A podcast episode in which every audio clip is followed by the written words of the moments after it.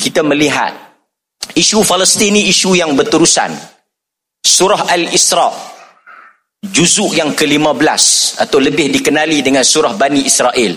Sebahagian ahli tafsir antaranya Dr. Salah menyebut bahawa dia duduk tengah-tengah surah tengah-tengah Quran tu juzuk 15 tu surah Al-Isra seakan-akan nak bagi isyarat kata isu Palestin ialah isu yang senantiasa hidup di kalangan umat Islam. Dan kita melihat peperangan telah tercetus hampir tiga bulan. Nak masuk ke tahun baru. Nak masuk kepada permulaan. Peperangan masih berlangsung. Boykot masih diteruskan. Dan Alhamdulillah kita menyaksikan. Cuma saya tak boleh sebut secara direct lah. Kerana kita ni secara langsung. Satu Malaysia, satu dunia tengok. Tetapi kalau tuan-tuan nampak. Kedai-kedai.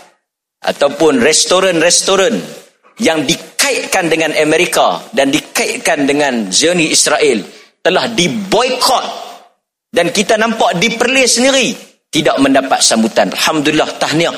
Walaupun kita tak dapat mengangkat senjata, sekurang-kurangnya kita dapat mengangkat kaki kita daripada masuk ke kedai-kedai yang menyokong Amerika dan Yahudi. Jadi saya nak tanya kepada sahibus samahah, Datuk Arif Perkasa, Datuk Mufti kita, apa kesudahan kepada perjuangan dan peperangan ini. Dan apa kesudahan kepada doa dan perjuangan kita di Malaysia dalam menghadapi isu apa yang berlaku di Palestin ini. Dipersilakan Datuk. Assalamualaikum warahmatullahi wabarakatuh. Alhamdulillah. Nahmaduhu wa nasta'inuhu wa nastaghfiruh. ونعوذ بالله من شرور أنفسنا ومن سيئات أعمالنا. من يهده الله فلا مضل له ومن يضلل فلا هادي له. أشهد أن لا إله إلا الله وحده لا شريك له وأشهد أن محمدا عبده ورسوله. أما بعد yang fadil Ustaz Ahmad Rizal Azizan yang saya kasihi panel bersama saya Dr. Khalil Abdul Hadi yang merupakan tokoh anak muda dan juga uh, ahli politik yang bercakap selalu tentang isu Palestin. Uh, tak lupa yang Ahmad Muhammad, Menteri Besar, Esko-Esko Kerajaan Negeri, yang berhormat, yang berhormat, hadirin dan hadirat yang dirahmati Allah. Saya ingin sebut beberapa perkara, sebahagiannya telah disebut oleh eh, Dr. Khalil dan juga Ustaz uh, Mat tadi iaitu iaitu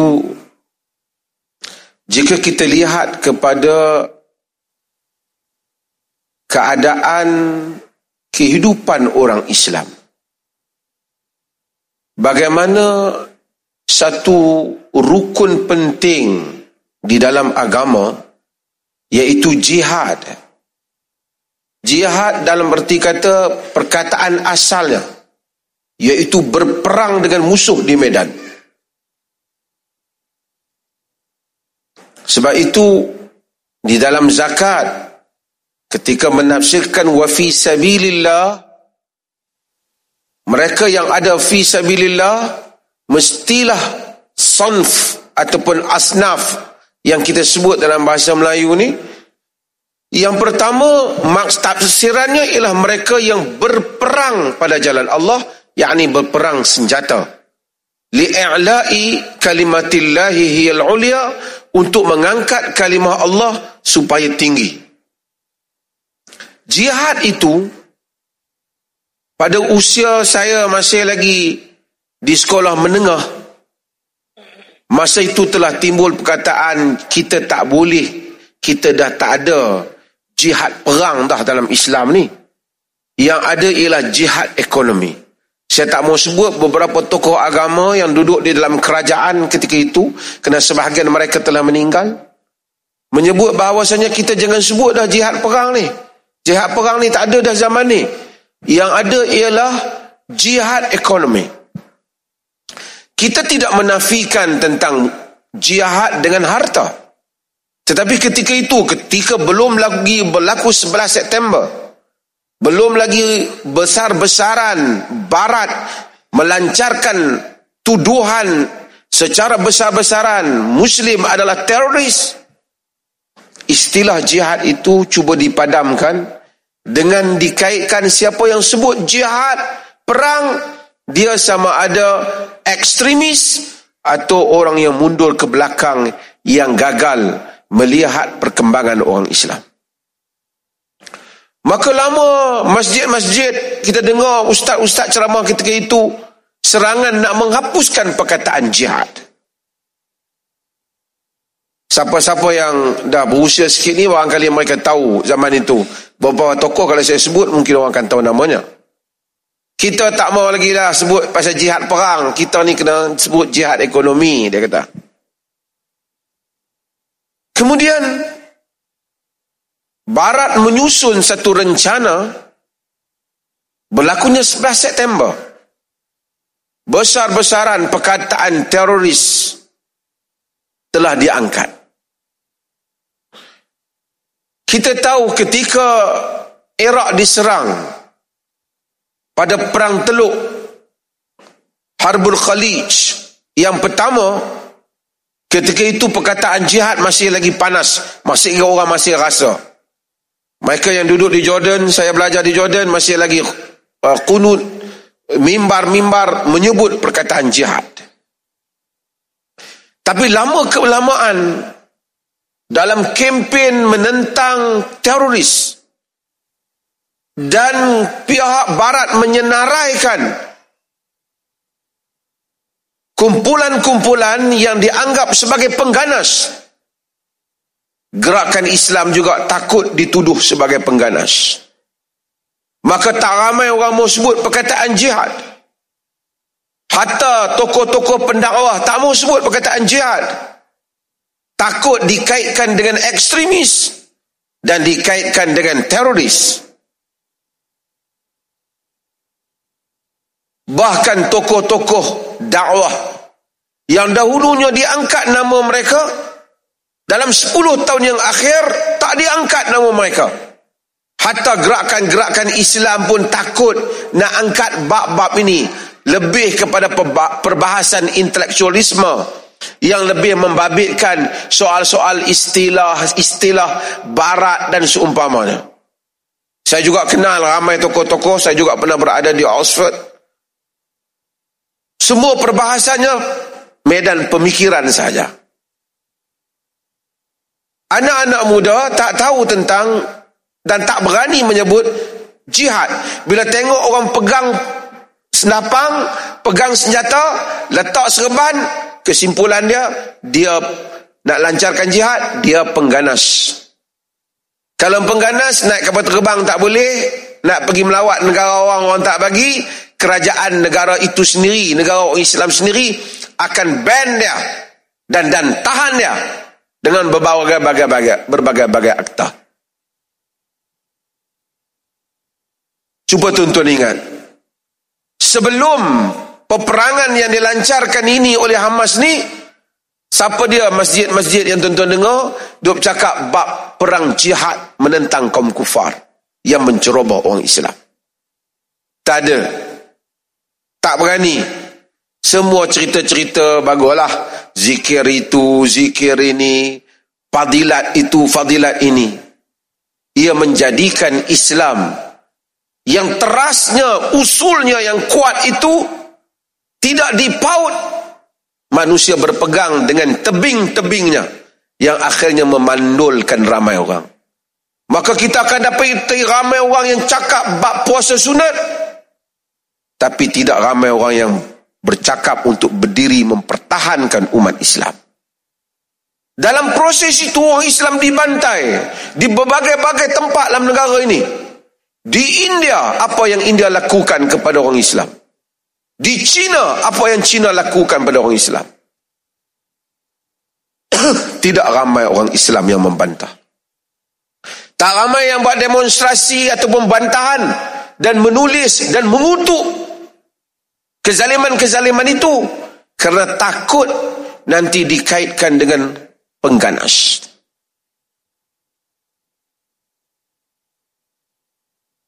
Namun Allah Subhanahu wa taala memelihara agama. apabila rakyat Palestin yang kali yang akhir ini sejak bulan Oktober 7 Oktober berlakunya pertembungan dan peperangan dengan Israel kalimah jihad kembali disebut orang berani memakai serban ini dan gambar orang yang menutup muka dan memegang senjata Orang Islam berani bertakbir menyebut jihad. Mimbar-mimbar berani menyebut jihad. Dan orang Islam kembali memahami bahawasanya hal itu disebut oleh agama. Inna Allah ashtara minal mu'minina anfusahum wa amwalahum bi'anna lahumul jannah. Allah membeli daripada orang mukmin nyawa dan harta mereka. Bagi mereka itu syurga yuqatiluna fi sabilillah fayaqtuluna wa yuqtalun. Mereka berperang pada jalan Allah. Mereka membunuh dan mereka dibunuh. They kill and they are killed. Mereka membunuh dan mereka dibunuh. Orang kembali boleh membaca dan memahami.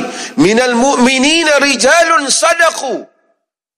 Ma'ahadallaha alaihi faminhum man qada nahbahu wa minhum man yantazir. Wa ma baddalu tabdila. Di kalangan orang-orang mukminin ada orang yang benar janji mereka dengan Allah. Ada di kalangan mereka yang telah pun mati syahid kerana menunaikan janji itu. Sebagian mereka menunggu untuk menunaikan janji itu. Ayat-ayat itu dahulunya tidak dapat dirasai nikmat oleh orang Islam. Kerana mereka meminggirkan makna jihad. Dan seketika, dalam tempoh yang lama orang Islam merasakan bahawasanya untuk mendapatkan kemuliaan, kita mesti berpaut kepada kuasa-kuasa besar. Hatta di kalangan tokoh-tokoh Islam, saya menghadiri banyak conference juga di Timur Tengah dan berbagai-bagai setiap konferen-konferen yang dianggap ternama dan peringkat dunia wakil daripada White House wakil daripada Britain UK wakil akan turut berucap sebagai tanda Islam agama yang tolerance. Saya tidak menolak isu Islam sebagai agama yang tolerance. Tapi isunya ialah tidak ada um kalau Amerika tak support program kita. Ataupun dunia barat tak support program kita. Sehingga akhirnya apabila peperangan ini berlaku bukan peperangan ini. Bahkan apa yang berlaku di India apa yang berlaku di China apa yang berlaku di wilayah Kashmir apa yang berlaku di seluruh dunia. Tidak ada kuasa besar yang menurunkan polisinya untuk menyelamatkan orang Islam. Hanya orang Islam sahaja negara-negara orang Islam yang sering meminta sedekah mengharapkan redha Amerika mudah-mudahan dapat menyelesaikan masalah mereka. Perang Gaza yang akhir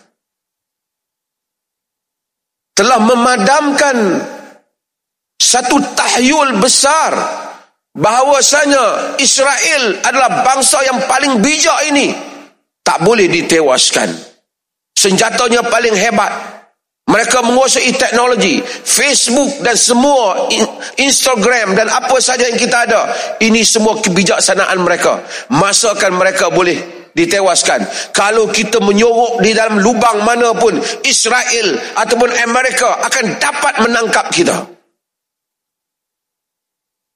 Ternyata teori itu bohong.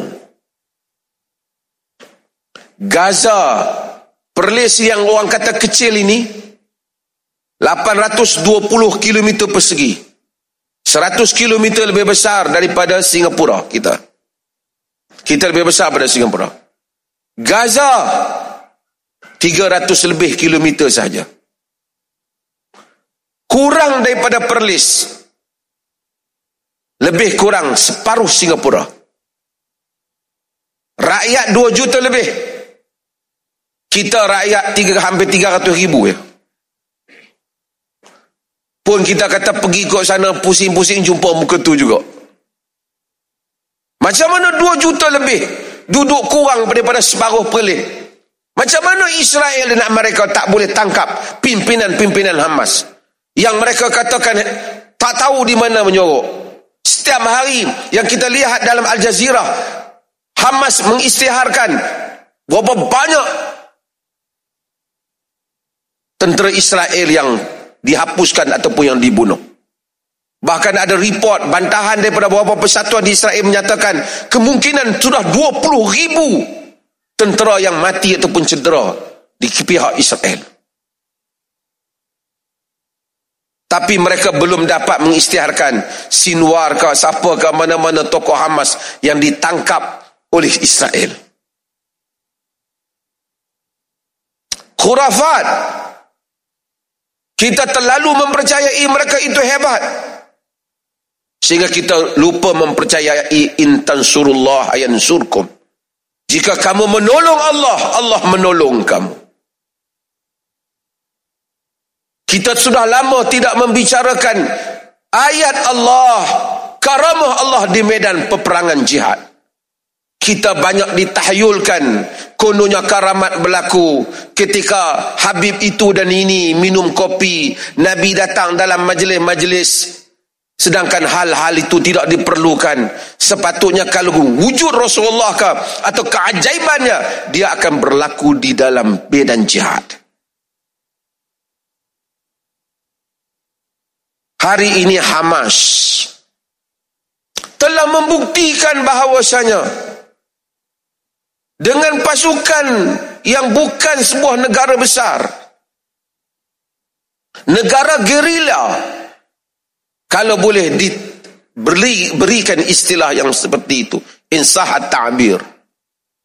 Berlawan dengan Israel. Berlawan dengan bantuan Amerika. Berlawan dengan bantuan UK. Dan bayangkan Biden, Presiden Amerika, sanggup melanggar Kongres. Demikian juga Perdana Menteri UK melanggar keputusan bantahan rakyatnya demi membantu Israel. Pemimpin Arab tidak berani. Dunia hanya melihat manusia dibunuh. Itu pun untuk boykot. Tadi Ustaz Mak cakap Ustaz boykot.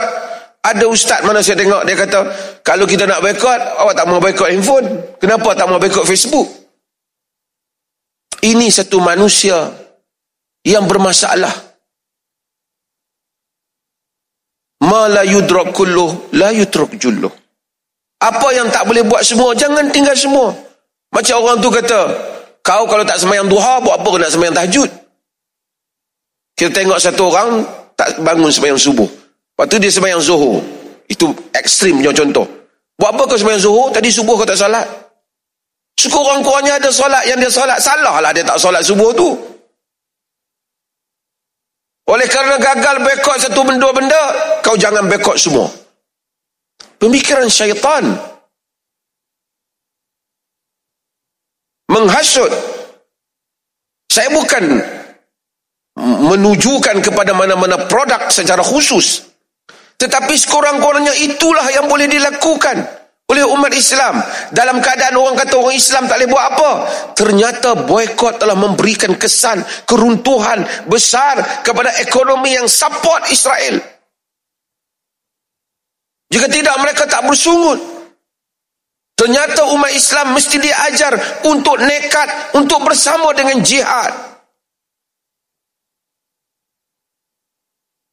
Kata Abu Muzaffar Ketika tadi Dr. Khalil sebut dalam zaman Salahuddin. Mazajna dima'ana bidumu'i sawajimi.